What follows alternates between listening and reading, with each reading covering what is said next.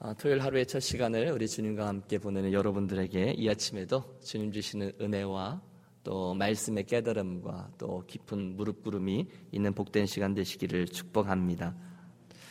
아, 예수를 믿고 구원을 받아서 아, 하나님의 백성이 된 저와 여러분은 이미 엄청난 축복을 받았습니다. 사실은 그리스도만으로도 충분합니다. 우리들의 고백일 것입니다. 우리들에게 주어져 있는 하나님의 사랑과 축복을 한번 헤아려 보시죠. 첫째, 우리는 죄를 용서받아 새 생명을 얻었습니다. 너희가 그 은혜를 인하여 믿음으로 말미암아 구원을 얻었나니 이것이 너희에게서 난 것이 아니요 하나님의 선물이라. 아멘. 우리들의 과거, 현재, 미래에 구원의 영향력이 미칩니다. 내가 진실로 너에게 이르노니 내 말을 듣고 나 보내신 이를 믿는 자는 영생을 얻었고 심판에 이르지 아니하나니 사망에서 생명으로 옮겼느니라. 예수를 믿는 순간에 이미 사망에서 생명으로 옮겼다 말씀하십니다. 오늘 나는 영생을 소유하고 있다 말씀하십니다. 미래의 저와 여러분은 심판에 이르지 않는다라고 말씀합니다. 참 놀라운 구원의 은혜가 아닐 수 없습니다. 그런데 그게 다가 아니죠. 그리스도인에게는 하늘의 상급이 예비되어 있다라고 말씀하십니다. 보라 내가 속히 오리니 내가 줄 상이 내게 있어 각 사람에게 그의 일한 대로 갚아 주리라. 여러분 예수를 믿게 된 이후에 받게 된 과거, 현재, 미래 이런 축복들을 나열하다 보면 끝이 없습니다. 그런데 오늘 우리가 이야기하려고 하는 것은 거기가 이야기의 끝이 아니라는 것입니다. 그런 놀라운 축복을 받은 저와 여러분에게 믿음의 경주를 마치는 순간까지 하나님께서 가지고 계신 기대가 하나 있다는 것입니다. 그것이 바로 우리가 그 구원 이후에 날마다 더욱더 자라나서 그리스도의 장성한 분량에 이르기까지 성장하는 것입니다. 성경은 이것을 되풀이하여 강조합니다. 우리가 첫 번째 본문으로 택한 에베소서 말씀도 마찬가지죠. 너희가 사랑 가운데서 뿌리가 박히고 터가 굳어져서 능히 모든 성도와 함께 지식에 넘치는 그리스도의 사랑을 알아. 그분의 사랑을 알아가되 넓이와 길이와 높이와 깊이가 어떠함을 깨달아 하나님의 모든 충만하신 것으로 너에게 충만하게 하시기를 구하노라. 하나님께서는 저와 여러분이 당신을 아는 사랑, 지식, 부요함에 이르기까지 날마다 더 자라가기를 원하신다는 거예요. 이 말씀을 가만히 묵상하는데 머릿속에 떠오르는 우리 예수님이 해주신 하나님 나라의 비유가 있습니다. 겨자씨에 대한 이야기죠.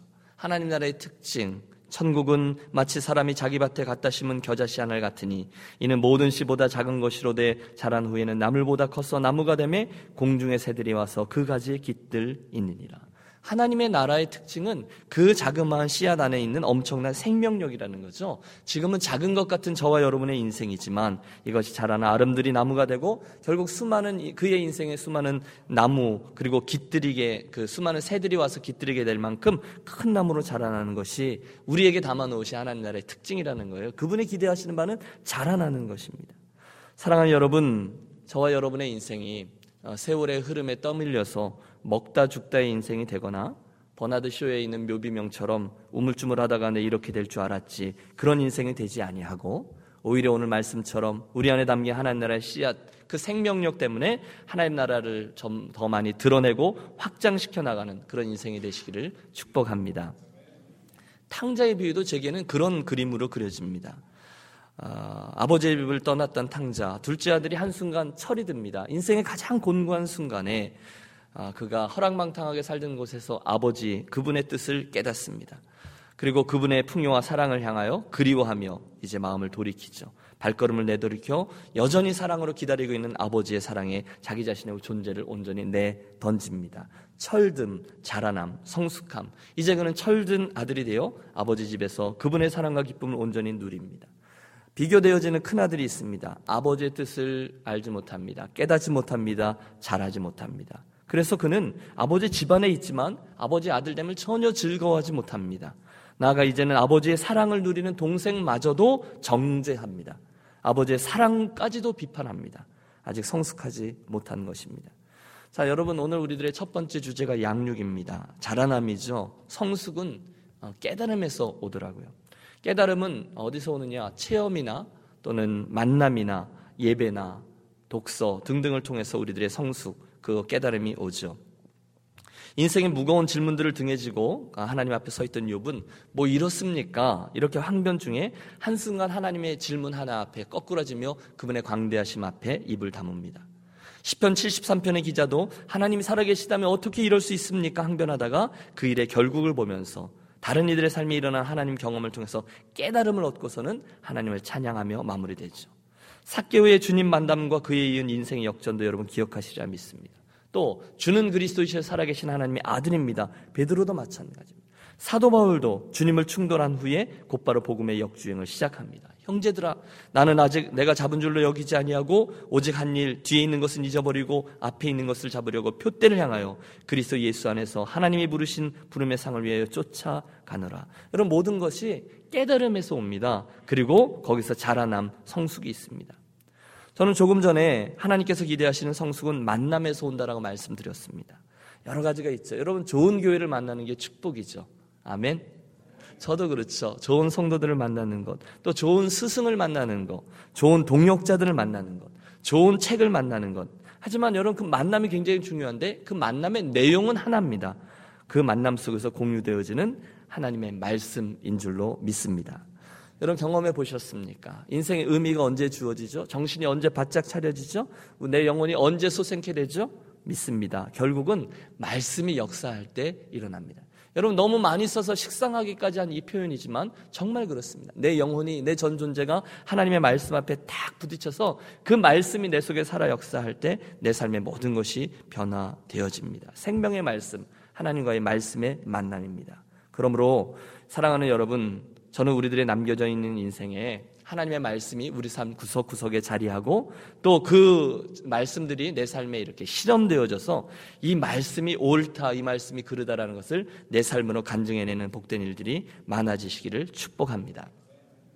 여러분 그외 생명의 삶이란 교재, 큐티 교재에 나온 그 어, 좋은 이렇게 예화들이 있는데 거기에 삶의 말씀 심기라는 예화가 나옵니다. 이런 글이죠.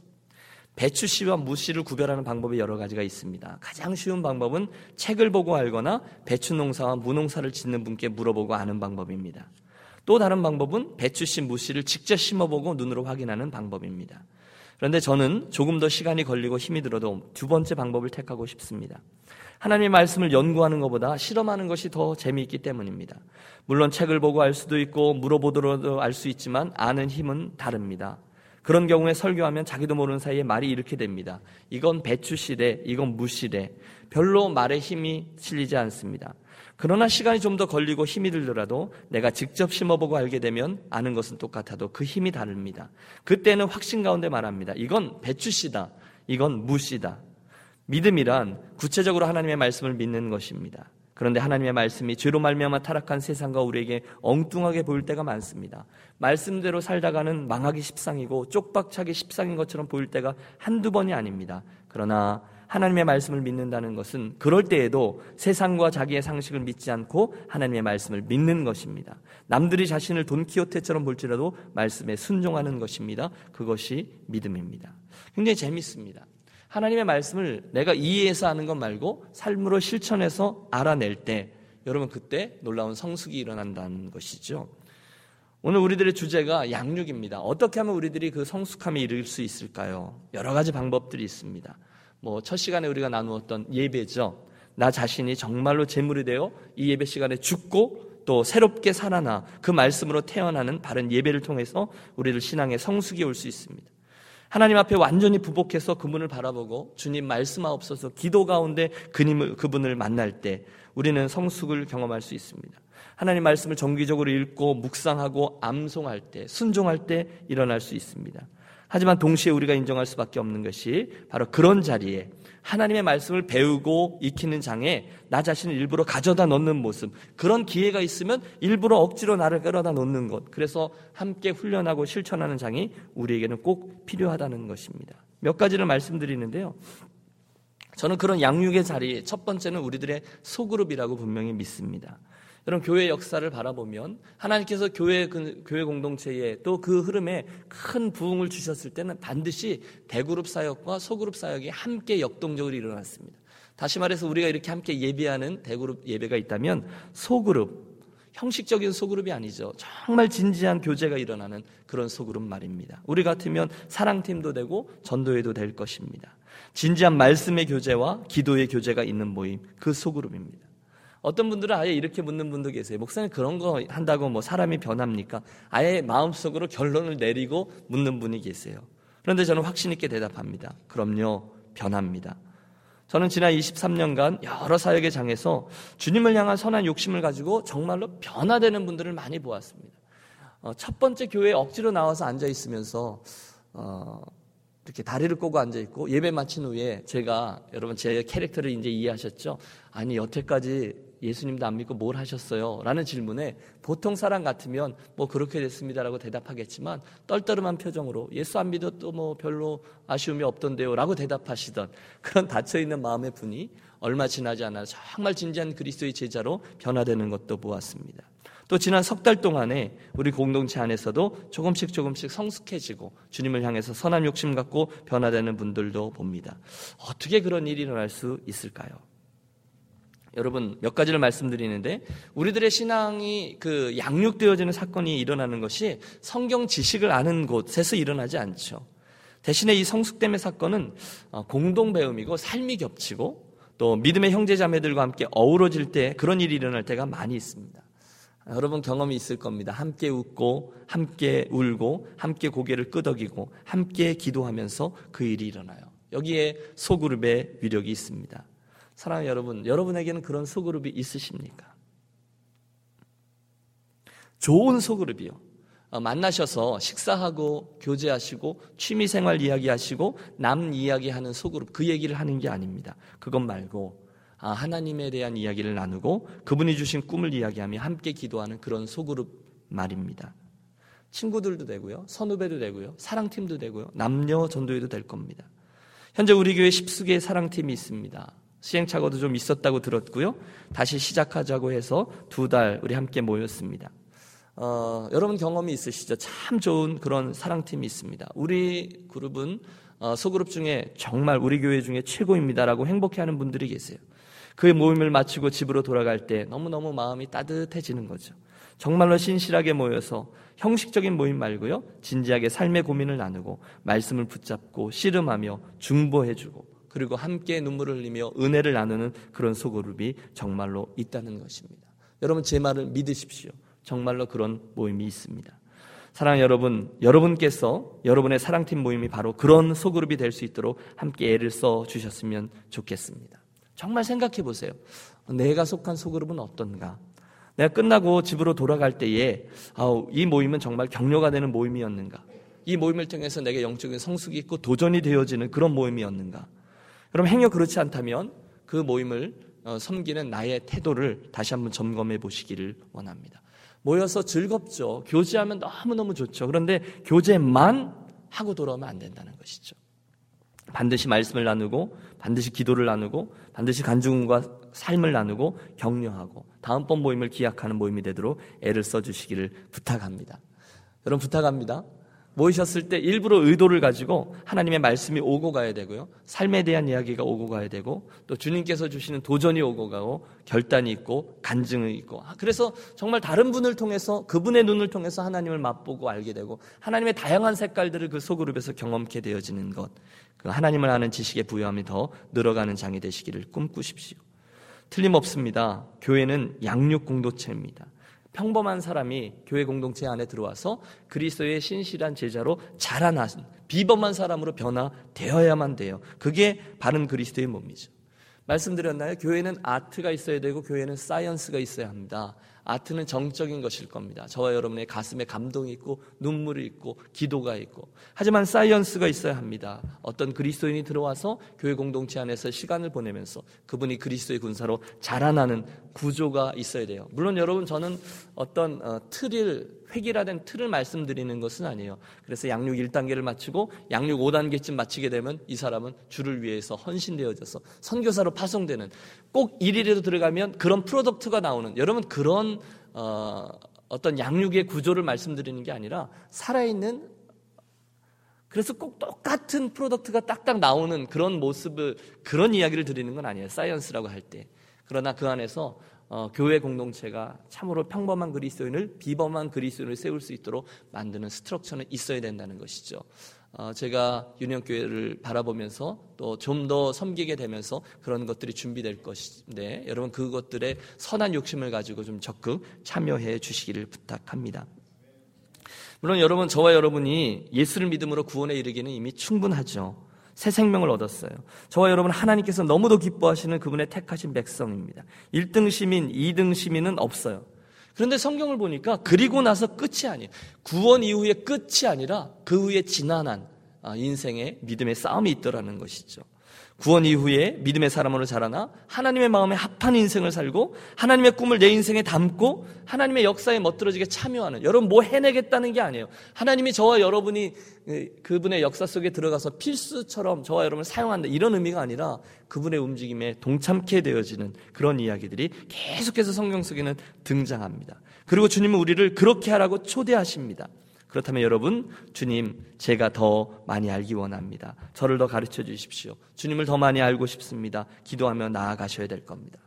어, 여러분 주변이나 또는 성도들 이렇게 보면 어, 티처블 하지 않는 분이 있습니다. 뭘 가리킨다라는 의미가 아니라 태도가 하나님에 대해서 이렇게 고정되어져 있어서 예수님이 오셔서 설교해도 내가 믿는 하나님에 대한 생각을 바꾸지 않으려고 하는 그런 분들이 있습니다. 그러지 않으셨으면 좋겠습니다.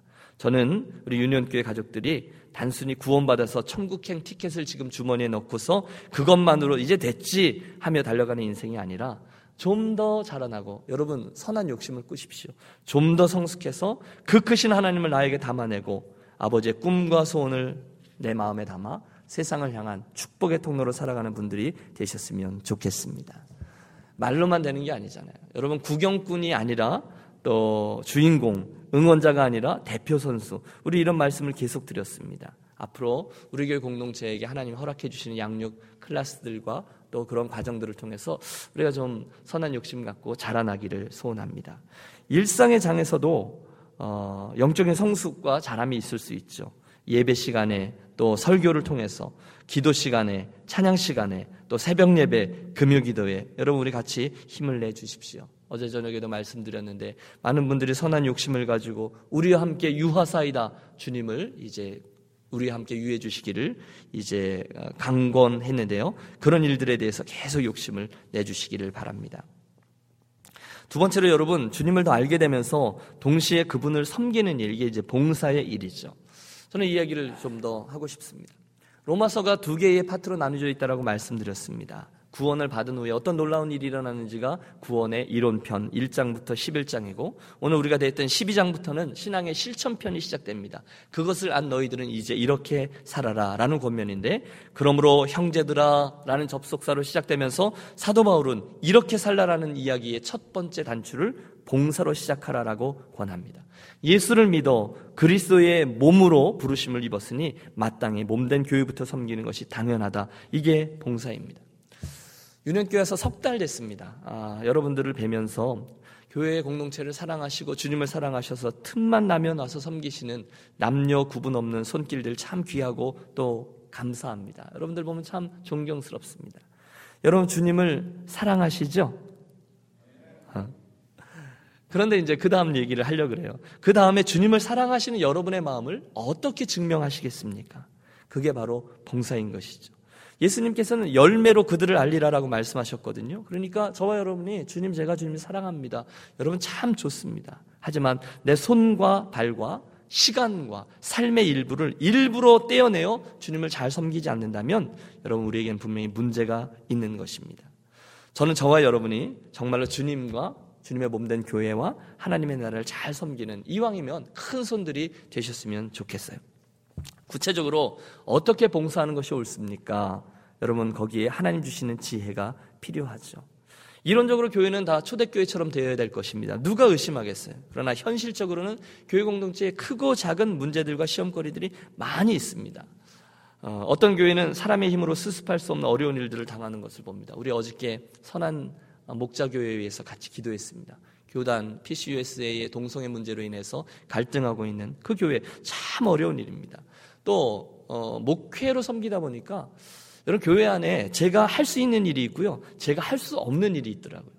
여러분 그런 거 경험 안 해보셨습니까? 다르게 표현하면 제가 할 수 있는 일이 있고 하나님이 하실 수 있는 일이 있더라는 거예요. 그런데 그때 하나님이 하실 수 있는 일을 내가 하겠다고 나설 때 문제가 생기고 무리가 따르고 조급함이 발생하고 그래서 저는 정말로 어, 하나님 주신 지혜의 목이 마릅니다. 매일 기도합니다.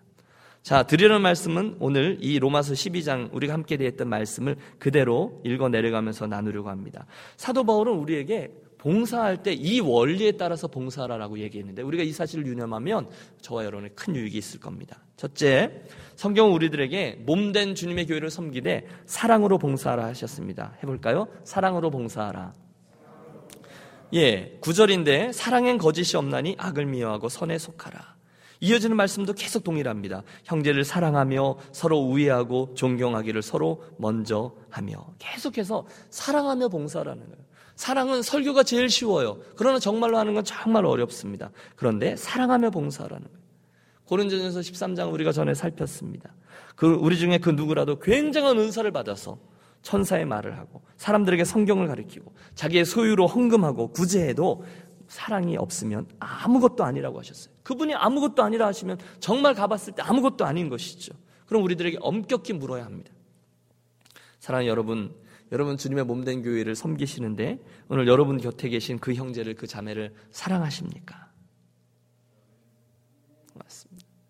여러분 사랑하며 봉사하십니까? 봉사는 잘하고 계시다고 말씀드렸죠. 사랑하며 봉사하고 계십니까? 여러분 이 질문을 이 아침 피하지 마십시오. 여러분 이 앞에 있는 이 김 목사를 여러분 사랑하십니까? 네? 여러분 저를 사랑하십니까? 어, 저도 묻습니다. 저는 여러분들을 사랑합니까? 여러분 사랑합니다. 그런데 여러분 이 사실을 아셔야 돼요. 우리 교회는 완벽하지 않습니다. 그리고 완벽해지지 않을 겁니다. 그런데 그 모습까지도 껴안고 사랑하는 거죠. 저 완벽하지 않아요. 그런데 여러분 저 사랑해 주십시오. 여러분 완벽하지 않아요. 그러면 저는 여러분을 끝까지 사랑할 겁니다. 할 수 있는 한 최선을 다해서 할 겁니다. 왜? 요한 1서의 말씀을 제가 알아요. 저를 아노라 하고 그의 계명을 지키지 아니하는 자는 거짓말하는 자요라고 하셨습니다. 빛 가운데 있으면서도 그 형제를 미워하는 자는 지금까지도 어둠 가운데 있는 자라고 하셨습니다. 그가 우리를 위하여 목숨을 버리셨으니 우리가 이로써 사랑을 알고 우리도 형제를 위하여 목숨을 버리는 것이 마땅하니라 자녀들아 우리가 말과 혀로만 사랑하지 말고 오직 행함과 진실함으로 하자. 여러분 이 말씀 앞에 가슴이 찔리지 않는 이가 어디 있겠습니까? 그런데 여러분 저와 여러분에게 주신 기준을 낮추지 마십시오.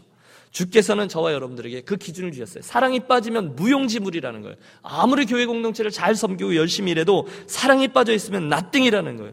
우리가 형제를 사랑함으로 사망에서 옮겨 생명에 들어간 줄을 알거니와 사랑하지 아니한 자는 사망에 거하느니라.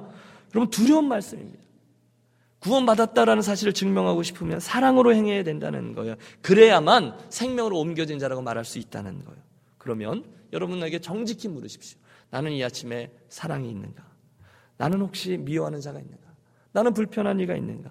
당시 정말 구원받았습니까? 예, 그럼요. 구원받았다면 그 증거가 뭡니까? 라고 질문을 받을 때 나는 형제를 사랑합니다. 나는 교회를 정말로 사랑합니다. 자신있게 대답할 수 있는지 물으십시오. 그리고 여러분, 주께서 기준으로 주신 것, 사랑이 없으면 아무것도 아니다라는 말씀이 도전이 되어서 우리가 형제가 연합하여 동거함이 어찌 그리 선하고 아름다운지요. 라는 교회 공동체를 이루어내시기를 권합니다. 두 번째 지혜로운 봉사의 원리는 11절입니다. 부지런하여 게으르지 말고 열심을 품고 주를 섬기라. 열심을 품고 여러분 원어의 뜻은 가슴에 불을 품 겁니다. 가슴에 불을 품으면 어떻게 되죠? 뜨겁죠. 여러분 교회를 미지근하게 다니다가 갑자기 열심을 내는 사람이 있으면 흉보지 마십시오. 아 언제 안 뜨거웠던 사람이 있나? 나도 옛날에 다 해봤어. 절대 그러지 마십시오. 갑자기 열심을 내는 분이 있으면 10중 8구 은혜 받은 사람입니다. 여러분 내가 착각해서 한두 번 열심히 할 수는 있어요. 그러나 몇 주간 계속되면 은혜를 받은 거예요. 기독교 신앙과 열심은 뗄래 뗄수 없어요. 격려해야 합니다. 미지근함은 싫어하세요. 내가 내 행위를 아노니 내가 차지도 않고 더없지도 아니하도다. 차든지 더없든지 하기를 원하나라. 이와 같이 미지근하여 더없지도 아니하고 차지도 아니하니 내 입에서 너를 토하여 내치리라. 열심 없이 교회 다니는 거 주님이 못 보시겠다는 거죠. 열정이 없는 찬송이 있잖아요. 입만 이렇게 움직이는 찬송. 싫다는 거예요. 열정이 없는 기도 그만하라는 것입니다. 열심 없는 봉사하지 말라는 것입니다. 생각해 봤어요. 아, 내가 어떻게 하면 열심히 주님을 섬길 수 있을까? 주님 말씀대로요. 모든 일을 주님께 하듯이 하면 되더라고요. 눈에 띄는 일도 주님 주님께 하듯 하고 눈에 띄지 않는 일도 주님께 하듯 하는 거예요. 여러분 그런 어, 섬김에 1등하는 저와 여러분이 되시기를 권합니다. 여러분 오늘도 교회 구석구석에 여러분 머무르고 계시잖아요. 그리고 또 섬기고 계시잖아요. 그때 예수께서 나를 바라보고 계시다라는 사실을 알게 되면 열심히 하지 않겠습니까?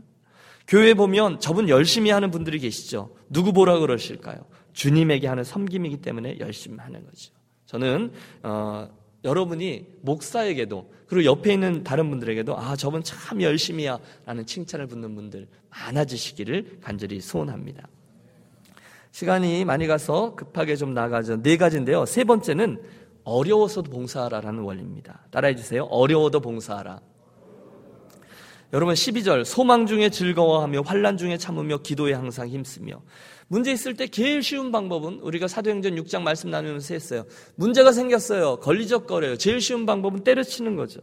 내가 이런 소리 듣느니 내가 이런 오해를 받느니 그렇게 하고 피하면 간단해 보입니다. 그런데 주님은 도전하세요. 주님의 몸된 교회를 섬기다가 좀 힘들다고 기권하고 도망하거나 하지 말라는 것입니다. 혹시 오늘 이 아침에 이 말씀을 오늘 내게 주신 말씀으로 들어야 될 분이 계실지 모르겠어요. 네, 이만큼 했으면 됐다. 또는 이제 어, 목사님 오셨으니 이제 됐다. 나는 이제 그만. 뭐 이런 분들이 계실지 모르겠어요. 안 된다는 것입니다. 여러분 저도 많이 해봤어요. 그리고 여러분들의 경험을 존중합니다. 주님과 교회를 섬기다 보면 모든 일이 반드시 평탄하게만 진행되지 않아요. 다 주님 사랑하고 교회 사랑해서 애쓰는 거예요. 좀 다른 거죠. 그래서 어려운 일들이 생겼어요. 육체적으로 건강이 상할 수도 있어요. 어떤 분들은 어떤 일들이 정상적으로 돌지 않을 수도 있어요. 어쩔 때는 여러분 주님을 섬기려고 마음을 먹으니까 가정의 우환이 생기기도 해요. 어쩔 때는 남들에게 내가 하지도 않은 일에 대해서 오해를 받거나 욕을 먹기도 합니다. 여러분 누가 나를 비방하면 빈정 상하잖아요. 그건 견딜 수 없어요. 이렇게 되면 열심히 뛰던 봉사의 발걸음이 제자리에 그냥 멈춰 서게 되죠. 아, 이게 안 되는 거구나. 그런데 주님은 말씀하십니다. 그럴 때일수록 즐거움으로 봉사하라는 거예요. 아시지요. 여러분 나와서 아시지요, 주님. 그러면서 있냐고 봉사하는 거예요. 기도에 더 힘쓰며 봉사라고 하십니다. 주께서 그렇게 하라 하셨어요. 여러분 어려운 일이 생겨도 주님 섬기다 김 빠진 일이 생겨도 끝까지 봉사하는 저와 여러분이 되시기를 축원합니다. 그러면 그 순종의 여정 속에서 우리는 그 말씀과 이유를 깨닫게 돼요. 아, 그래서 그러셨구나. 마지막으로 13절 나누면서 봉사라 했습니다.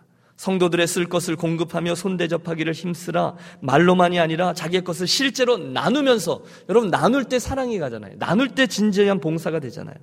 봉사하면 반드시 내 것 중에 무엇인가를 손해보게 되어 있습니다. 여러분 그렇지 않습니까? 교회에서 뭘 봉사하려 그러면 반드시 시간 내야 하십니다. 그리고 스케줄 조절하셔야 됩니다. 가스 때우면서 나오셔야 합니다. 그런데 그걸 손해가 아니라 나눔으로 이해하고 봉사라는 거예요. 그러면 정말 하는 거예요. 여러분 해보셨죠? 내 것을 나누면 나눌 때만 그게 사랑이 되더라고요. 아무도 알아보지 않을 때, 아무도 알아주지 않을 때 주님 섬기고 교회를 섬길 때, 아무도 보는 이 없을 때 교회를 위해 땀을 흘리십시오. 거기에 반드시 주님과 교회를 향한 사랑이 생겨납니다. 할렐루야. 안 볼 때 섬겨 보십시오. 아무도 알아보지 않을 때, 알아주지 않을 때 땀 흘려 보십시오. 교회를 사랑하게 돼요. 정말 그래요. 참 신기합니다. 갑자기 뿌듯해집니다. 주님이 아시지. 하나님이 이 일에 나를 사용하셨구나. 이게 봉사한 이들에게 주시는 주님의 축복입니다. 폭풍의 눈 속에서 세상을 보다라는 책에서 어, 맥스 루케이도 목사님이 자기 어렸을 적의 추억 하나를 재밌게 묘사합니다. 그분의 고교 시절인데 아버지와 본인 그리고 아주 절친한 친구인 마크 이렇게 셋이서 낚시 여행을 갔대요. 얼마나 기대감에 부풀었는지요. 보트를 저으며 햇살 아래 낚싯대를 드리우고 입질하는 고기와 실갱이를 하는 그리고 밤이면 모닥불에서 그 생선을 굽는 그런 냄새를 꿈꾸면서 캠핑 장비를 챙겼답니다. 그래 도착했어요. 텐트를 치고 그런데 그날 밤에 갑자기 폭풍이 불어와서 날씨가 급격히 추워집니다. 바람이 얼마나 세든지 아침에 텐트 문을 열 수조차도 없었다는 거예요. 집채만한 파도가 포수를 덮치고 하늘은 잿빛이고 그래서 고교생이었던 목사님은 실망했지만 그날은 그냥 텐트 안에서 참아보기로 했답니다. 뭐 괜찮아요 아빠. 하루 정도는 보내보죠. 책도 가져왔고 체스도 가져왔는데요 뭐. 재밌는 이야기도 하고요. 시간은 더디 갔지만 그럭저럭 하루가 지나갔습니다. 이튿날 날씨가 더 나빠졌습니다. 아예 텐트 문이 열리지 않습니다. 하루를 텐트에서 더 보냅니다 그동안 목사님은 절친했던 친구 마크에 대해서 전에는 알지 못했던 심각한 성격적인 결함을 보게 됐대요 지나치게 자기중심적이고 남을 배려하지 않습니다. 속으로 중얼거립니다. 아, 힘들다, 힘들어. 여러분, 사람의 본 모습은 텐트 안에서 함께 지내봐야 된다니까. 여러분 이랬대요. 그리고 그 다음날 아침, 진눈깨비까지 내리는 상황을 맞닥뜨리면서 그들은 결국 포기하고 텐트를 걷고 집으로 돌아왔다는 거예요. 얘기의 포인트는 그분이 얻은 교훈이에요. 그것은 이겁니다. 낚시를 하러 온 사람들이 낚시를 하지 않을 때 그들은 반드시 다투게 되더라는 것입니다. 여러분 이해가 되시죠? 낚시를 위해서 사용되어야 될 에너지가 사용되지 못할 때 엉뚱한 방향으로 사용하면 다투게 되더라는 거예요. 그 글에서 목사님이 그 경험을 교회에 가지고 와서 적용합니다. 교회는 그물을 던지는 대신에 돌을 던지고 도움의 손길을 내미는 대신에 비난의 손가락질을 하며 잃어버려진 자들을 낚는 어부가 되는 대신에 구원받은 자들끼리 서로 헐뜯고 상처받은 자들을 돕기보다는 오히려 돕는 일을 하는 이들에게 상처를 준다. 여러분 그들이 그분이 파악하고 있는 이 포인트를 여러분 분명히 기억해 주십시오. 여러분 원래는 간단하지만 참 옳습니다. 낚시를 하러 온 사람들이 낚시를 하지 않을 때 그들은 다툽니다. 하지만 낚시를 해야 될 사람이 낚시를 할 때 그들은 신나게 그 시간을 보내죠. 혹시 저와 여러분의 믿음의 길에 불평과 푸념이 자리하고 있지는 않습니까? 여러분 이것이 굉장히 중요합니다. 루케이토 목사님의 조언을 함께 들으시죠. 불평과 푸념을 다스리는 데는 봉사가 최고다. 한번 해볼까요? 불평과 푸념을 다스리는 데는 봉사가 최고다. 그렇죠. 본인보다 그 본인의 임무보다 군인들을 더 결속시키는 것도 없죠. 병사들을 내무반에 정렬시켜 놓고 별도의 지시 없이 내버려 둬봐라. 불평거리들만 찾아낸다. 침상은 너무 딱딱하고 음식은 너무 차고 지휘관들은 거친 데다가 군 생활 자체가 진부하다고 투덜댄다. 하지만 병사들을 참호에 배치시켜 놓고 날아오는 총알을 피해서 굽히게 해보라. 지겹던 내무반이 천국 같을 거다. 내무반의 딱딱한 침상은 아주 편하고 음식은 환상적이며 지휘관들도 존경스럽고 군 생활에 생기가 돌 것이다. 낚시를 하려고 온 사람들이 낚시를 하지 않을 때 다툰다. 하지만 낚시를 하러 온 사람들이 낚시를 하면 그들은 잘 지내고 번성케 된다. 교회의 봉사가 그와 같다. 여러분, 혹시 오늘 불평과 불만에 차 있는 내 모습이 마음에 들지 않는다면 오늘 주님과 교회를 섬기는 그 섬김의 삶이 어떠한가를 돌이켜 보기를 원합니다. 그게 봉사인 것이죠. 여러분 이야기가 새벽 예배 때 나누기 좀 길어서 죄송합니다. 교회를 세우는 원리 예배 또 교제 살폈고요. 오늘은 양육과 봉사를 나누었습니다. 양육이 중요해요. 봉사도 중요해요. 바라기는 지난 세월 동안에 우리 교회 공동체에 많이 자리하고 있었던 양육 그리고 봉사 이 두 가지에 하나님 많은 은혜를 주셨는데요. 앞으로도 어, 하나님께서 주시는 은혜대로 당신의 기름 부으심으로 함께 해주셔서 날마다 저와 여러분이 정말로 자라나고 성숙되고 그것까지 열심히 봉사하고 성숙하여 그리스도의 장성한 분량에 개인적으로도 그리고 공동체적으로도 세워지기를 주의 이름으로 축원합니다. 기도하겠습니다. 하나님, 우리 교회 가족들을 축복해 주셔서 날마다 우리 속사람이 강건해지고 주님을 아는 지식이 충만해져서 결국 그리스도의 장성한 분량에 이르기까지 날마다 자라나는 양육의 축복을 허락하여 주시옵소서. 또한 우리 한 분한 한 분에게 주님과 주님의 몸된 교회를 섬길 때에 하나님이 주시는 봉사와 섬김 속에 그것에서 오는 기쁨의 열매들을 가득 허락하여 주시옵소서.